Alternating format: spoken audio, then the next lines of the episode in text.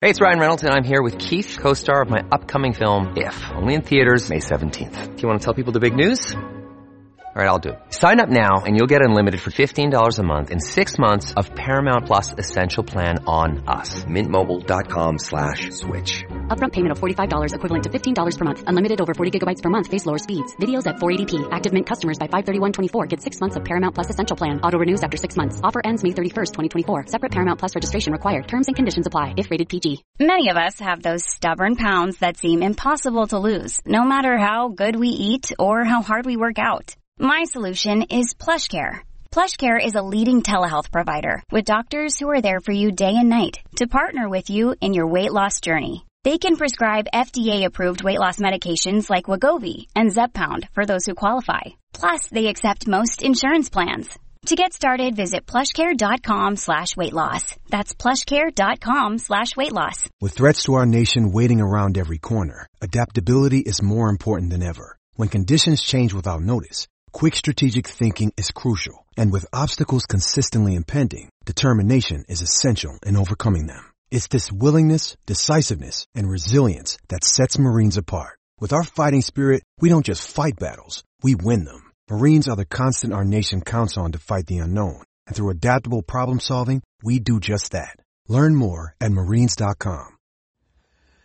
Hello, welcome to the Snooker Scene podcast. I'm Dave Hendon, and uh, to quote President Gerald Ford, "A long national nightmare is over." Now, he was talking about uh, the post-Watergate era in America. I'm talking about the fact that uh, the new snooker season is upon us. It starts here this week in Leicester with the BetVictor Championship League, and uh, will continue, of course, all the way through until the World Championship next May.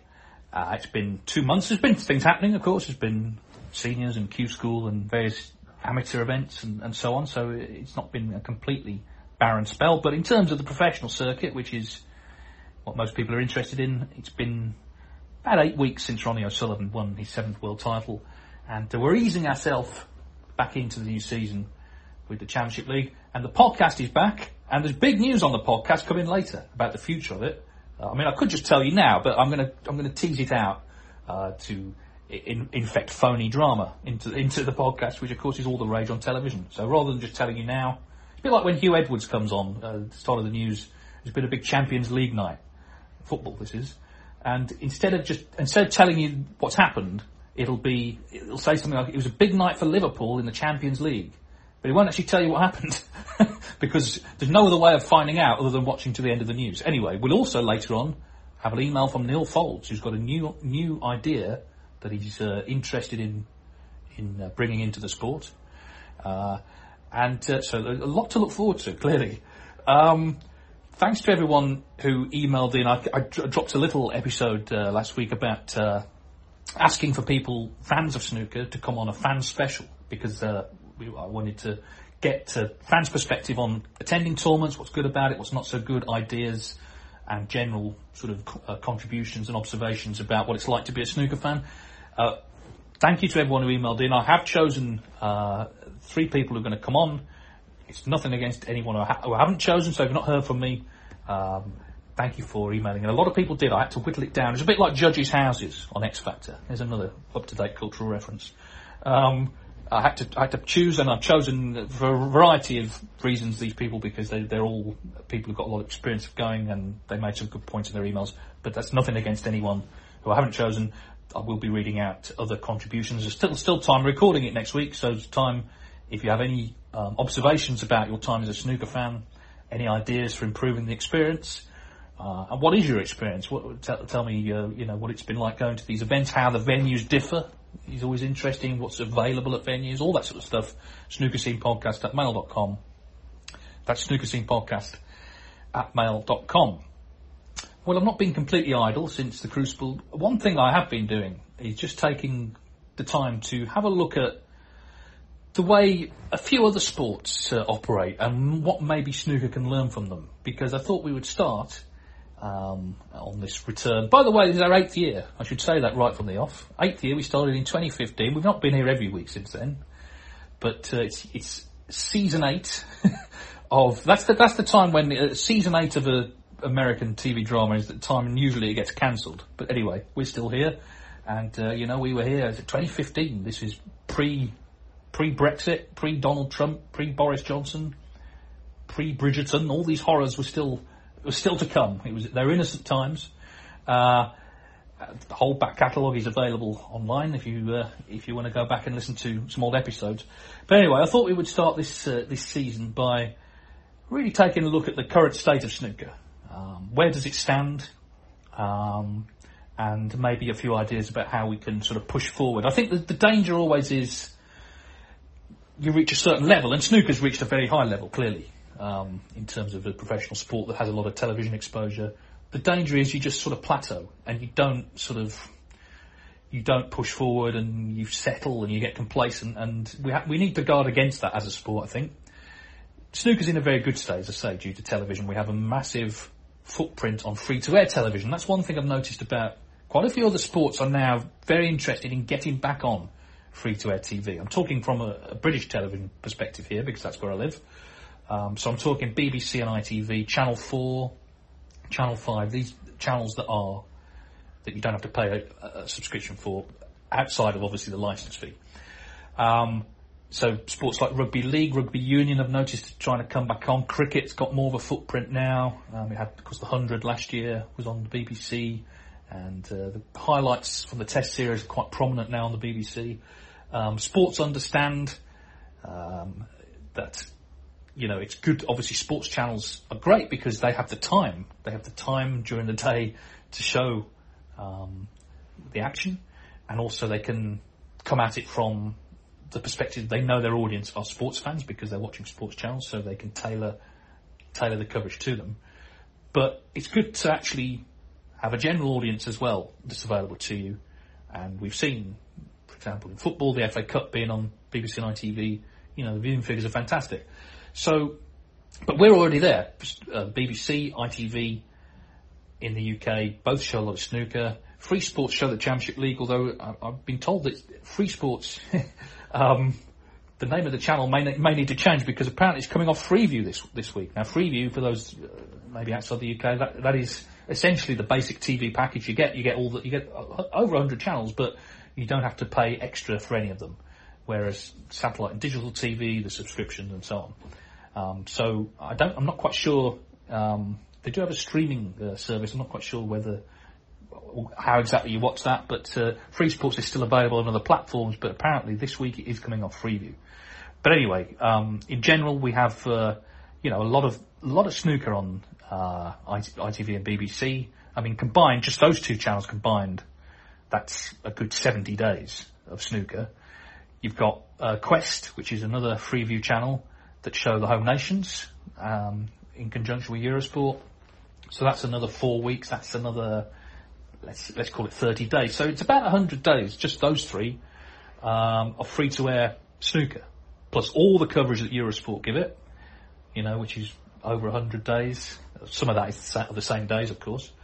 Um, but yeah, it, it's a, it's a lot. And then you've got you know, I think Matchroom Live and DAZN and all these other outlets around the world I believe uh, on Facebook as well. Some of it's been shown. So in theory, wherever you are in the world, you should be able to watch snooker. Now, whether that's absolutely true, I can't say. But put it this way, it's more accessible than it's ever been, and that's good because it's always been a sport that's been big because of television, um, and you know, obviously now the internet as well has helped to to spread the word. So we've got a good platform. It's a high-profile sport. We saw great viewing figures at the World Championship. Uh, particularly the final, I think a lot of people bought into this sense of history that Ronnie O'Sullivan was, was chasing with the equaling the Stephen Hendry's record of seven world titles. Um, but the other tournaments as well get very, very good figures across the board. Snooker is uh, is a popular TV sport. So we're, we're starting, actually, when I say the current state of snooker, we're starting in a very good position. The question is, how do we sort of p- keep pushing on? How do we stay relevant? How do we stay on people's radar? Because the fact is, we're not just competing against other sports. We're a TV product. We're competing against other TV shows. And of course, now with all the streaming services, there are hundreds of other things people could be watching if they've got time to, to watch TV. Um, and we're also competing with against the other ways that people spend their leisure time. So, what is it about snooker that has to stay special and has to stay relevant for people to choose our sport? overall, audience figures on TV, as I say, very good, and ticket sales also have been very, very good. Um, obviously, coming back after COVID, I think was a great desire for, for, people to come back, and we saw at the Masters. I think certainly um, the, the desire to to come and watch live snooker, and we saw it again at the Crucible as well. World Snooker Tour, who run the professional circuit, have a problem at the moment, and it's quite a straightforward one. It's China, okay? Because of COVID, they don't know when they can go back to China. Now, the new calendar, if, you, if you've been sort of checking the World Snooker Tour website for the season's dates, it only goes up to the end of this year, the calendar year, 2022. I understand the rest of the calendar will be released this week. It may even be out by the time you listen to this. There'll be at least one new event on it as well, which is good. So the new calendar's coming out, but it's been very, very difficult. I do have sympathy uh, with Nigel Oldfield, who's the operations executive there, and, and his team, just trying to plan the season because they were hoping to go back to China early next year. They they essentially initially when they were planning the calendar, they blocked out a month where they might be able to fit as many as three Chinese tournaments in back to back. They were hoping to go to Shanghai in September for an invitation event, but it's looking increasingly likely that none of that's going to happen. It's looking like again we won't be going back to China. There's not been a tournament there since 2019. They've had more lockdowns. I was reading today that there hasn't been any COVID cases reported in Shanghai this month, but that's following a lockdown. So even if we did somehow get there, you know, it might be that the players would have to quarantine. There would be a bit of a rigmarole just to get in and play. It would take a big chunk of time maybe to play a, a week-long tournament. There'd be quarantining possibly either side of it. So whether that's, you know, realistic or whether they would again push back and maybe leave it till next season, we'll have to see. But it's been very difficult. And of course the, the big issue is that these tournaments are really lucrative, or they were. You know, we would go to China as many as five times a season. The players were playing for big money. They were big tournaments and we missed them. And it's not straightforward to just automatically replace them like for like because they were underpinned by Chinese sponsors. So the money was coming from China. World Snooker Tour can't just pull on another five events of equivalent value somewhere else. It doesn't work like that. Um, so it's difficult and they have my sympathy. Uh, planning the calendar has been tricky. We'll see what what we end up with when it comes out. But I suspect it'll be not dissimilar to last year. Still plenty of tournaments, but you know, not quite of the uh, of the scale maybe that that we saw before the pandemic. Championship League has come along to fill a gap. You know, people have a go at it, but ultimately, you know, players are getting a chance in very early season to play for prize money to get match practice. I think one of the best things about it is you're guaranteed three matches. Actually, you turn up you know, you might be rusty after the summer, but you're not going to play and lose and go home. If you lose the first match, you've got two more to play, and then a chance to come back for the for the next two stages. Um, but as I say, we'll see what uh, the rest of the calendar says. But in general, just looking at the sport, we've reached, as I say, a, a particular level, and that's in no small part down to the work that Barry Hearn and his team have, have done over the last decade. And actually, it must be said, because of talk about COVID, the fact we were able to keep going is testament to how well Matchroom is run as a company and the fact that they had the reserves, they had the rainy day fund that they used not just on snooker but all their other sports to keep going, keep providing an income for the players and entertainment that I know a lot of snooker fans appreciated when they were stuck at home. So, you know, no question, full marks for all that. I guess now though, as we come out of COVID, or we hope to, how do we, how do we make the best out of the sport? One of the main problems is, and it's already apparent from what I've said, one of the main problems we've got is that it's still primarily a British sport. It's the World Snooker Tour, but I counted 13 events in the United Kingdom. Now that's great for British snooker fans, obviously, and this is the traditional base of the of, of the uh, sport. Okay, but for the sport to be really successful, we need to spread our wings more. We do have tournaments. We have two in Germany. There's the new event in Turkey and I know they're exploring at least one other European destination. Uh, you know, very very strong chance that there'll be a tournament there this season. But other than that, it seems to be largely be a British sport, and of course that's reflected in the number of players on the tour from the UK. Um, there was a discussion about I can't even remember the specifics, but it was something to do with Q School, and I think I think I suggested, yeah, that's right, yeah. Joe Perry put something up about you know, we want more young players to come through. And I suggested having a separate Q School event, maybe for players under 25. So you're guaranteed some new players. There's arguments against that because the, the standard may not be high enough for them to do well on the tour. But someone said, oh well, you know, it's got to be merit. It's got to be on merit. But w- what does that mean? Because not everyone has the same opportunity to play snooker. It's a, the most, one of those pointless phrases you'll hear in sport is, if you're good enough, you'll make it. Because that ignores a key question, which is how do you become good in the first place? It's only through resources and infrastructure, and above all, opportunity. And where does the opportunity come from? You need somewhere to play snooker.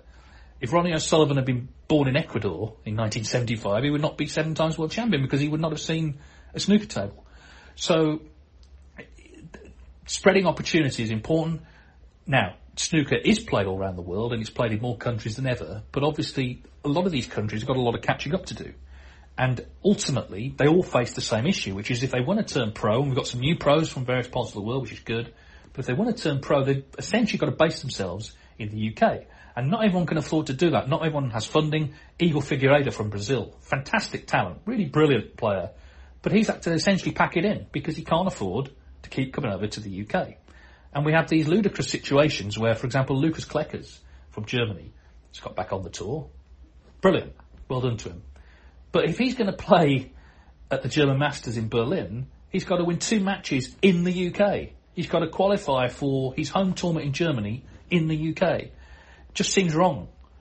So this is not something that can be changed overnight. It's something that maybe should have been looked at, you know, many many years ago. But for the sport to really, really compete on a global level, it has to become more global. It can't just be based in Britain. Um, obviously, China, in terms of participation, have had a massive uh, influence on the circuit. But this is kind of the point I'm making. Like, it's not a genetic reason why the best players are from Britain and China. It's a, it's about opportunity. It's about structure. It's about infrastructure. Um, and it's about having that uh, those resources to, to play. And, and this is something that if if we're projecting ten years from now, how will the game become more international? Well, it has to be that more countries have these opportunities.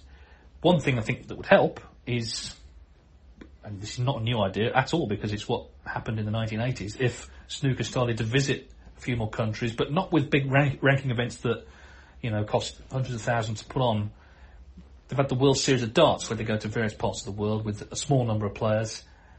A few small invitation events, four man, eight man, however many players to far off places, I think would really help because then they could see in these in these countries the, the game. Barry Hearn's Matchroom went to Thailand in the 80s. James Wattana, I think, he was 16. He played in it, and of course that was the start of his great career. We've seen that happen in China, it happened in, in various other parts of the world as well, Europe, Belgium and places like this, Holland. And I think that would help spread snooker's appeal if, if some of these countries, rather than watching the players on TV, had a chance to see them up front. There was plans for an event in Hong Kong in August. We've heard nothing more about that, so I'm assuming it's not happening, but uh, it may happen at some point in the future. Um, but I think that would be I think that would that would really help. The problem is, of course, now Barry is running, oh, president of World Snooker Tour. We, we told he's retired, but I mean, yeah, I don't think Barry's a retiring type. But now, of course, he's got to look after every player. Um, but even then, you know, you hear some low-ranked players say, "Oh, you know, there's too many tournaments for the top players," which is complete nonsense. Because the Cazoo Series, for example, which which they point at because because they're ranking events, but they're a restricted field, anyone can get in them. They're not for the top players; they're for the players who perform the best over the season. Jimmy Robertson nearly dropped off the tour um, in 2021, but he stayed on. And then last season had a great season, and he ended up in the semi-finals of the Players' Championship, which is a 16-man event. But that's because he played really well during the season. That's the attitude players should have. It's not that the fields are restricted; it's that I could get in them if I do well. Um, and those events, you know, those high prestige events, I think they really help to, to sell the game the way I see it, we have two constituencies that we're trying to appeal to. Snooker fans, so people who already watch the sport, and they should be respected, and their uh, the integrity of the game should be respected in terms of what people who've been watching it all their lifetime want. But the other constituency is people who could be snooker fans, but for whatever reason haven't found their way into the game yet. And I'm not suggesting you can just sort of lift up a rock and there's two million people waiting to discover snooker, but there's an opportunity, particularly, you know, with online acti- activities, to actually foreground the players a bit more, maybe. Maybe that's a way in to um, finding snooker, becoming interested in the characters of the players. Here, a lesson I learned from uh, playwriting very early on. Someone said to me, the most important thing to think about are the characters, not the story, the characters, because the characters are the way in for the audience. And the example he used, the example I always use when I'm talking about this, is the film Titanic. Okay, put aside what you think about the film; it doesn't matter. But in that film, hundreds of people die when the ship sinks. But the audience, we only care about two of them, Kate and Leo. Why? Because right from the start of the film, we've been following their story. We've got to know them. We got to know them individually. We've got to know them as a couple. So we care about them as a couple. Therefore, we care whether they live or die. All the other people falling off the side of the ship, we haven't spent any time with, so we can't relate to them. And I think if you're promoting a sport, that's kind of the strategy you've got to have. You've got to promote the characters as much as the sport. Because snooker's, it's not the easiest sell. If, if you say to someone who's never been, oh, do you want to come to the snooker? How are you going to sell it? You've got to come, sit for possibly four hours at a time. Oh, by the way, you can't use your phone and you can't talk, basically. You've got to sit in silence and watch these people, you know, knocking balls around and trying to get them into holes. It's not the easiest sell, actually. Because you look at darts on TV or, or cricket or, or football, the kind of atmosphere speaks for itself, but snooker is very different, and it's what a lot of people like about it, actually. But they're established fans. I'm talking about people who could be fans. But if they see uh, a lifestyle feature on one of the players, they may think, oh, he looks interesting, she looks interesting. Yeah, it, tell me when they're playing, I'll go and watch them. This is why I think Ronnie O'Sullivan's documentary on, we believe on Netflix later in the year, because they followed him all last season, culminated at the Crucible. I think that's why that will be re- very important actually for the sport, because although it's focusing very much on him, it will help to, it will be exposure for the sport to a different audience. People will watch that who maybe have never even watched a snooker match, and that could help bring people to the sport. Um, there was a, there was a thing last week um, that World Snooker Tour did with Dave Gilbert and Rob Walker uh, on Dave's farm. Uh, they were they were in his tractor, which was I thought I, th- I thought it was a lot of fun. I like Rob a lot. I like Dave a lot. It was a lot of fun, but I also wondered, is it a bit of an in joke for snooker fans because we know them. We know Dave. We know Rob. From the outside, people looking at that, what's their way in? And I've said before, I can never remember whether, I've said it on the podcast or just in, in everyday life. I think there is a big argument for trying to, when they do these features, to try and get someone involved who's got nothing to do with snooker, but's got a big following. ITV did a feature with Judd Trump at one of the tournaments a couple of years ago, and Chris Hughes uh, came over. I think it was in Cheltenham, and Chris Hughes, he was on Love Island, uh, but he works on ITV's racing coverage. He's a smart guy, and he's got millions, literally millions of social media followers. And that feature he did with Trump was a massive hit online because it was something very different. It was someone who wasn't connected to snooker, but was much nearer Trump's age. So they were talking about things that were relevant to their generation, like music and fashion and nights out and so on. And, but most importantly, Chris Hughes, people who follow him maybe don't follow snooker, but they'll watch content he's involved in, and it, got, it did massive numbers. And that's the sort of thing that maybe can help, um, can help snooker, particularly with audiences that we don't really understand because, you know, as technology moves on, there'll be a 14 year old on TikTok, you know, that means nothing at all to even a 20 something who's, who's, you know, working in the media. Um, so, you know, ideas like that I think can help push snooker forward. And instead of doing the, the World Snooker did a feature, what's in my cue case? Well, that's, again, of interest to the first constituency I mentioned, snooker fans, die-hard snooker fans will be interested in that. But there's no way in for the second constituency, which is people who have not discovered snooker yet. However, something like what's in my wardrobe, or what's on my watch list, or what's in my fridge, you know, things that people can understand in everyday life in the ordinary world, maybe that would be a way in. Maybe if you said Chris Hughes round to Judd Trump's house and went through his wardrobe, what do you wear on a night out? What do you wear when you're just slobbing around the house? What do you wear to the gym? What do you wear, you know, to a wedding, whatever that would be relatable because we could all understand it. And then maybe, maybe they would see that and say, "Oh, I like look at Judd. Let me know when he's playing in the next tournament. I may even come along." So what I'm saying is, we can't just aim everything at the first constituency, which is people who already like snooker. We've got them already. We must respect them and keep them. But there's a lot of other people, potentially, who we could also drag into our little world. They won't be listening to this podcast, but who knows? there, there, may be a way in uh, for them to discover the game. And these are things, I mean, Barry Hearn is a genius at understanding what people like, sometimes before they like it. And that's why his events across all sports have been so popular. But I do think, in terms of reaching out to this new audience, we need to come up with these ideas and try them. And even to the extent that, you know, there's been innovations, I know not everyone's like, like having a dance cam and all that sort of stuff, but it's things that are related to other live events and other sports that, again, you know, some people who maybe put off snooker by the fact they think it's a bit kind of dull, it may appeal to them, you know, and it's worth, it's always worth trying these things. I think as well, the whole sport needs to try and be a bit more positive about the sport. I'm always surprised when, at the major events in particular, and the World Championship obviously is the biggest of them all, so many players seem to turn up with a laundry list of of complaints about about their own sport. Um, and I remember speaking to Ken Doherty about this once, and he said, "Really, if you're trying to earn a living from something, it's in your interest to talk it up as much as possible." Now, that's not to say you can never criticise. I mean, check again, check out the uh, check out the the previous episodes of this podcast. There are things to criticise, and we should always scrutinise any government, any any governing body. But, for example, there's a new tournament being announced, I believe, this week, um, which is very different to anything else on the circuit.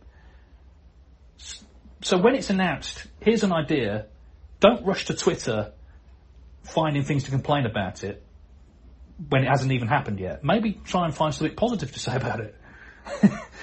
you know, it, it, it's we don't have to just look for the negatives in everything. It's interesting. I was watching Paul McCartney at Glastonbury, um, and well, there's two secrets to his success. One is an obvious one. He's a great songwriter and he's got a credible back catalogue. But the other one is he is, and he's 80 now, Paul McCartney. He has stayed positive and, and optimistic. His entire um, sort of life philosophy is to kind of look on the bright side. And I think a lot of people are looking for that now. You know, we, we, we're living in a time of division, and we saw in the Platinum Jubilee as well in Britain, people actually are looking for ways to come together. This is one of the reasons these terrible right-wing news channels are failing, because people don't want division. They don't, they don't want to be set against each other. They actually want to come together, to, uh, to use a, a, a Beatles song title. Um, and you know, he, he, got up and he played his set. He didn't treat us to, you know, what he thought about politics and make statements and, and all this. And he's seen, I mean, the Beatles started out as an incredibly optimistic band coming through the post-war era, era in Britain when people were looking for things to change. They had that optimistic tone, which they just about kept throughout the whole career. There were some songs that were not like that, but mainly, right to the end, they were this positive force, and that's why I think they've stayed such a so culturally uh, relevant. Whereas a lot of music over the years has been very much downbeat and all life's terrible and we're all going to die and isn't it all awful? I don't think people overwhelmingly want that. And we saw the, the force of the positivity that he brought to the Glastonbury stage um, on, on Saturday night. And, you know, maybe we could try in the snooker world to be a bit more positive about our own sport. Um, we have various players who at times act like they're too cool for school. You know, oh, I don't watch snooker on TV. I'm not bothered about it. Let's be clear, we wouldn't know the names of any of them, but for snooker. so, so you know, but for snooker, maybe they could ask themselves what they'd be doing. Um, so again, it's a great sport. Embrace it, promote it, be positive about it, and try to push it to as many people as possible. That's in all our interests. Um, yeah, so uh, that's my kind of say manifesto, but that's my kind of point as the season starts. I think snooker's in a good place, but I think there's an opportunity for it to be bigger. I think there's an opportunity to, as I say, discover some new audiences, um, and I think there's an opportunity to, as a sport, be a bit more positive about what we have. Because what we have is a product that has stood the test of time, and uh, yeah, I'm looking forward. I'm looking forward to the season ahead. So let's move on to this email from Neil Folds. Uh, it's actually two emails, but it's all. It was supposed to be one, I believe. I don't know what went wrong, but anyway, uh, I, I, must say when I got this initially, I, I, did wonder if Neil had actually been kidnapped and was trying to communicate with me by code to let let me know where he was. But it turned out, I, I believe he's being serious. It's about the ranking system. He says, "I hope you're summering well and enjoying a well-earned break." Clearly, as we find ourselves in the height of the silly season, where there isn't any real snooker news, perhaps now is time to look into the rankings and a possible change to the way players are ranked. Uh, the, the phrase I'd hold on to there is silly season. Anyway, we continue. I think we all understand that luck of the draw, good and bad, can play a huge part in how a tournament unfolds. But below is an example of a ranking order based on the performances of the players beaten at the Crucible. Clearly Ronnie is still number one, otherwise my listings would become ludicrous, but everyone is ranked on the performances of the person who went on to beat them, or in Ronnie's case, didn't. Anyway, below is the list as it stands. That was the first email. Then uh, the second email, it has the list. He says, I'll, I'll, I'll, I'll, I won't read the list out, but I'll explain it shortly. He says, in fact, I chose to send it as a follow-up email because I didn't want anyone to hack into this ranking list and claim it as their own. Nothing personal, but Jamie Jones finished 32nd of the players who competed in Sheffield because he lost to Mark Selby, who lost to Yan Bingtao, who lost to Mark Williams, who lost to Judd, who lost to Ronnie. Whereas Dave Gilbert, who lost to the eventual winner in round one, is 17th on the list. All of the players in all rounds are ranked according to the player performances of whoever beat them, thus negating the luck of the draw aspect. You're rewarded for winning, but if you lose, you are judged by the performance of your victor. How the points should be distributed is another matter, but it would make players who are in or close to a qualifying bubble dependent on what happens after they lose. You may think this idea is complete nonsense, but I believe it to be the way forward. Well, okay, so he sent the 32 players based on the World Championship. Obviously, Ronnie O'Sullivan won the tournament, so he's number one. Judd Trump was runner-up, he's number two, and then we have the semi-finalists, Higgins and Williams, and so on and so on. So the top 16 are the players who got to the last 16, and then the 16 players who lost in the first round are ranked dependent on who they lost to. So Dave Gilbert lost to the eventual winner, Ronnie O'Sullivan, so he's 17th. Hossein Vafaei lost to the runner-up, Judd Trump, so he's 18th, and so on and so on. As Neil says, eventually we come down to 32nd, Jamie Jones. Um, so, Neil says I might think this idea is complete nonsense. I don't think that. Lunacy might be a, a, better word for it. Here's the problem I have with it, okay? And presumably this would be extrapolated to include every tournament. I'm not quite sure how that would work. You would need some sort of spreadsheet um, and probably a calculator. But here's the thing, okay? I, I mean, I, like Neil, I commentated a lot the tournament. The person who played, I think, the best in the first round and lost was Ding Junhui. He played really well against Kyren Wilson, lost 10-8, had a chance to force a decider, Mr. Pink. But on this list, he's 30th because of the, the rules that Neil has uh, set out. Whereas, for example, let's just pick a player. Michael White lost 10-3 to Mark Williams. I mean, Mark played brilliantly, but Michael White won three frames in the in at the Crucible, and he's 20th on this list, um, whereas Ding is 30th. And also, just because a player wins a tournament doesn't mean they play well in every round. I mean, when Trump won it, he didn't. He could, probably should have lost in the first round in 2019. The classic case of that is Stuart Bingham in 2015. Um, he didn't play well in the first round against Robbie Williams. He had a heavy cold, I believe, and we just struggled. Last three rounds, he played brilliantly. He beat Ronnie, he beat uh, Trump, and he beat Shaun Murphy. But in the first round, he didn't play well. But on this basis, on Neil's list, Robbie Williams will be 17th. and he you know, certainly didn't play the best snooker in the first round of the players who lost.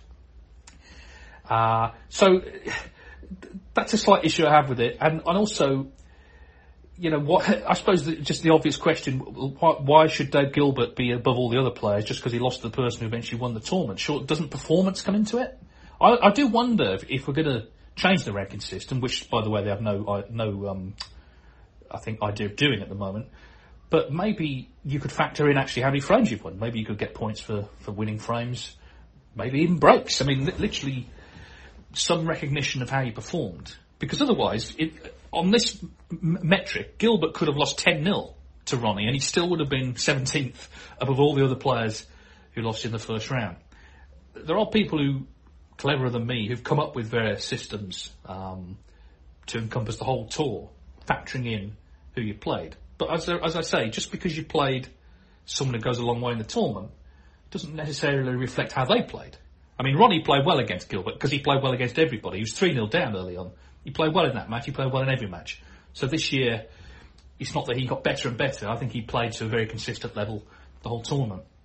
But in general, as I say, for example, Bingham in 2015, he didn't uh, in the first round. But you know, on this on this basis, Robbie Williams would uh, would have a huge rankings boost. So it's an interesting idea. It's nice uh, to know that Neil is you know spending his time wisely, and uh, I don't think it's going to catch on. But it did lead it did lead me to uh, the, the the ranking system was pretty much set for a long time. Very much um, a simple uh, system where you essentially got a, a, point for winning a round. If you won a ranking event, you got six points. the World Championship was ten. But in a normal ranking event, you've got six points, runner at five, semis four, quarters three, and so on and so on, all the way down to merit points, which we, we won't uh, go into that right now. But in 92, they changed it, and uh, I've got here, if I can find the page, the, the edition of Snooker Scene. It's August 92. Uh, just bear with me while I find the page. They changed the format. Here we are. So from going from getting six points for winning a tournament, a standard ranking event, you got 3,600. And it was effectively more or less 400 points around. So the runner-up got 3,200, semis 2,800, quarters 2,400, etc., etc. The UK Championship was was higher tariff, four and a half thousand, and then it went down in 500 point increments. So the runner-up got 4,000, semis three and a half, quarters three, and so on. And the World Championship was 6,000 to the winner, and it went down in 600 point increments. 4, uh, 5,400 runner-up, 4-8 for the semis, and so on and so on. So it was a, it, felt like a big change at the time, but it had a certain logic in terms of how the ranking points were spread. It was still essentially you were getting the same number of points for winning a round in each round. So whether it be 400 points or 500 or 600, it was like before when it was one point, but it was there was a logic to it. What's happened, of course, in recent times is it's a money list, and under the money list, it's dependent on the prize money for that specific event, and that's why it's become so top heavy. That's why it's so difficult now to become a top 16 player unless you win a tournament or are very, very consistent in, in, in reaching a lot of finals as Jack Lisowski has been. I mean, Jack's 10 without winning a tournament, which I think is a great achievement actually. Um, but this, uh, this system that they established in 92, 93, I mean, the, the, the sort of, the rather, um, dismissive, uh, sort of argument against it was that John, uh, people said John Spencer, the chairman, had worked it out on the back of a cigarette packet which I don't think was true. Uh, I mean, you probably would have would have needed something bigger than that. Uh, whether he worked it out or not, I don't know. But actually, you look at it, and I think this system is possibly a good middle ground um, because it doesn't it doesn't mean that the top prizes skew the ranking list. You're still getting rewarded. You're getting, in the case of this, 3,600 points for winning a tournament, but it's not so far away from second place or third place. You know, we always say about Gibraltar's the one that's always mentioned, 50,000 to the winner and, and 6,000 in the semis. But actually the World Championship, when you think about it, half a million for winning that, ranking points, 100,000 in the semis. So it's a big drop off even just one round. Um, so if the ranking system is going to change, there's no sign that it will, but if it is going to change, I don't think Neil's idea would be the way I would go, but I maybe would go back to a point system like this, um, that was established and seemed to certainly have a, a very accurate sort of reflection of the of the rankings. Um, and then it, it's it's about rewarding maybe a bit more consistency rather than just one one-off victory. Maybe there's arguments uh, for the, the, current system, definitely, because winning a tournament is a great achievement, and why shouldn't you have a, a big rankings boost? Um, one thing to say about 92, 93, of course, and this was this happened for for decades until Barry Hearn took over. The ranking your ranking position was fixed for the whole season. So if you won a tournament early on in the season, you had no rankings boost. And of course that meant you were still playing a certain number of rounds and you were still playing maybe the harder players earlier on in the tournament. If you were ranked number six in the world at the start of the season, you were ranked there until the end of the season when the new list came in. Um, I think it's much better now that we have flexibility. People can rise up the rankings. And so you get to the Masters and in theory, it is the best 16 players on that cycle.